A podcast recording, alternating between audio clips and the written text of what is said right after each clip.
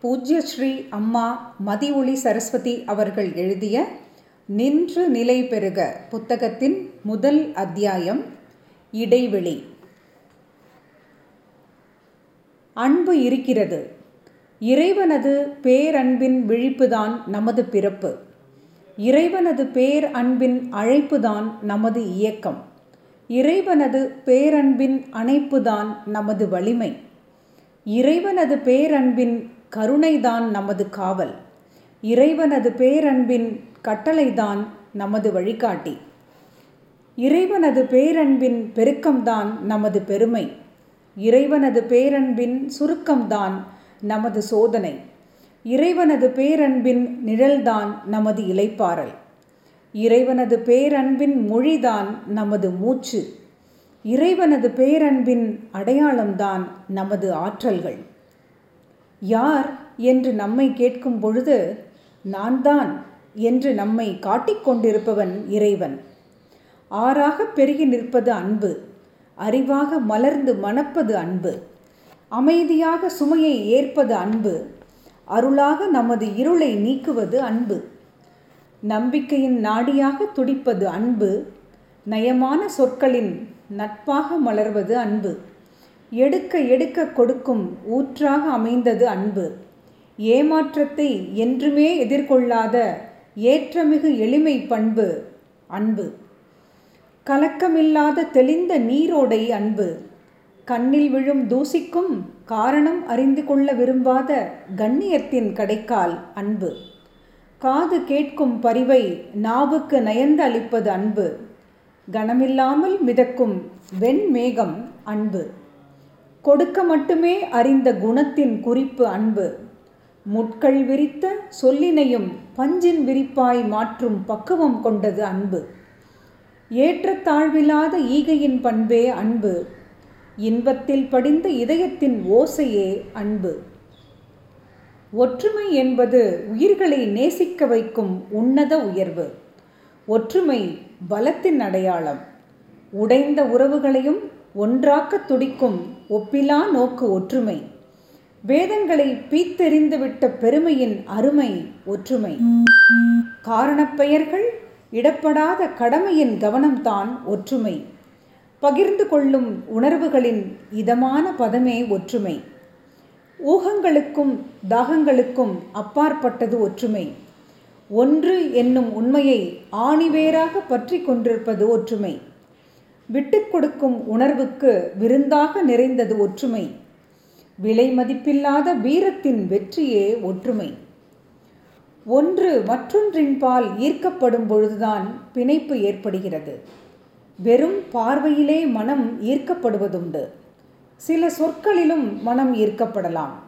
சில செயல்களும் மனதை ஈர்க்கும். பிணைப்புதான் வாழ்க்கையின் பிடிப்புக்கு மிகவும் தேவை. வாழ வேண்டும் என்ற உறுதியை உணர்வாக்குவது இந்த பிணைப்பு.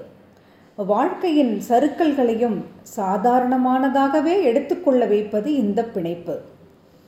அடைய வேண்டும் என்ற ஓட்டத்தின் கடைசி அடையாளக்குறியே பிணைப்பு. ஒன்றோடு ஒன்று பிணைந்துதான் வாழ்க்கையின் ஒவ்வொரு நிகழ்ச்சியும் உருவாகிக் கொண்டே இருக்கிறது.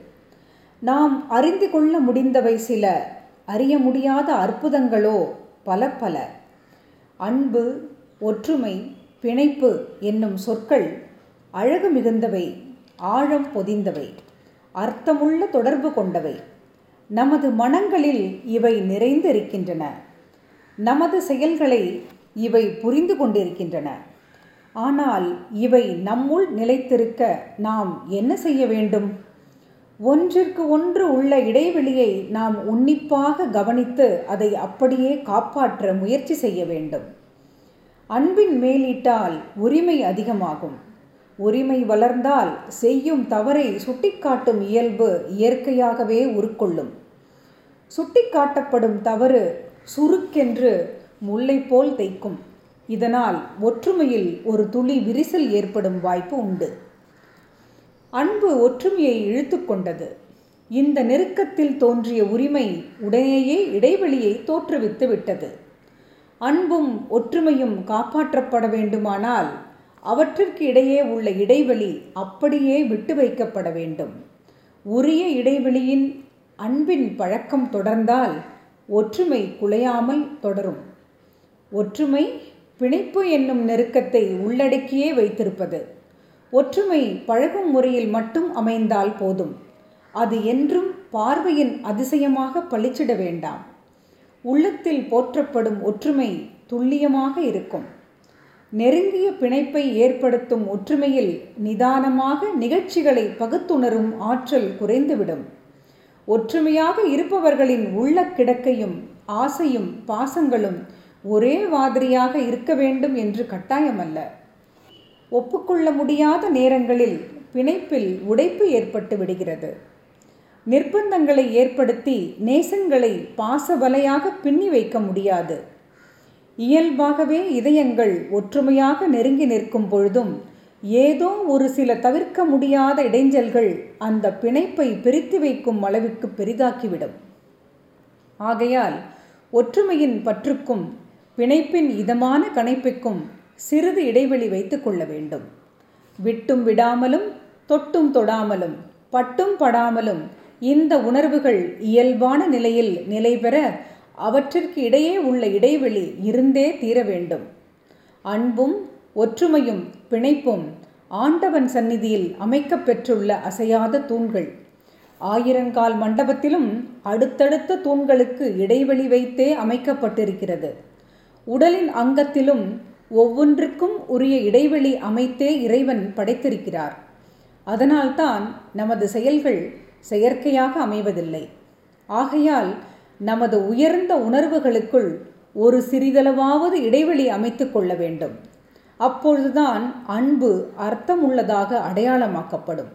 ஒற்றுமை உண்மையானதாக ஊக்குவிக்கப்படும். பிணைப்பு பேதலிக்காமல் பெருமையடையும்.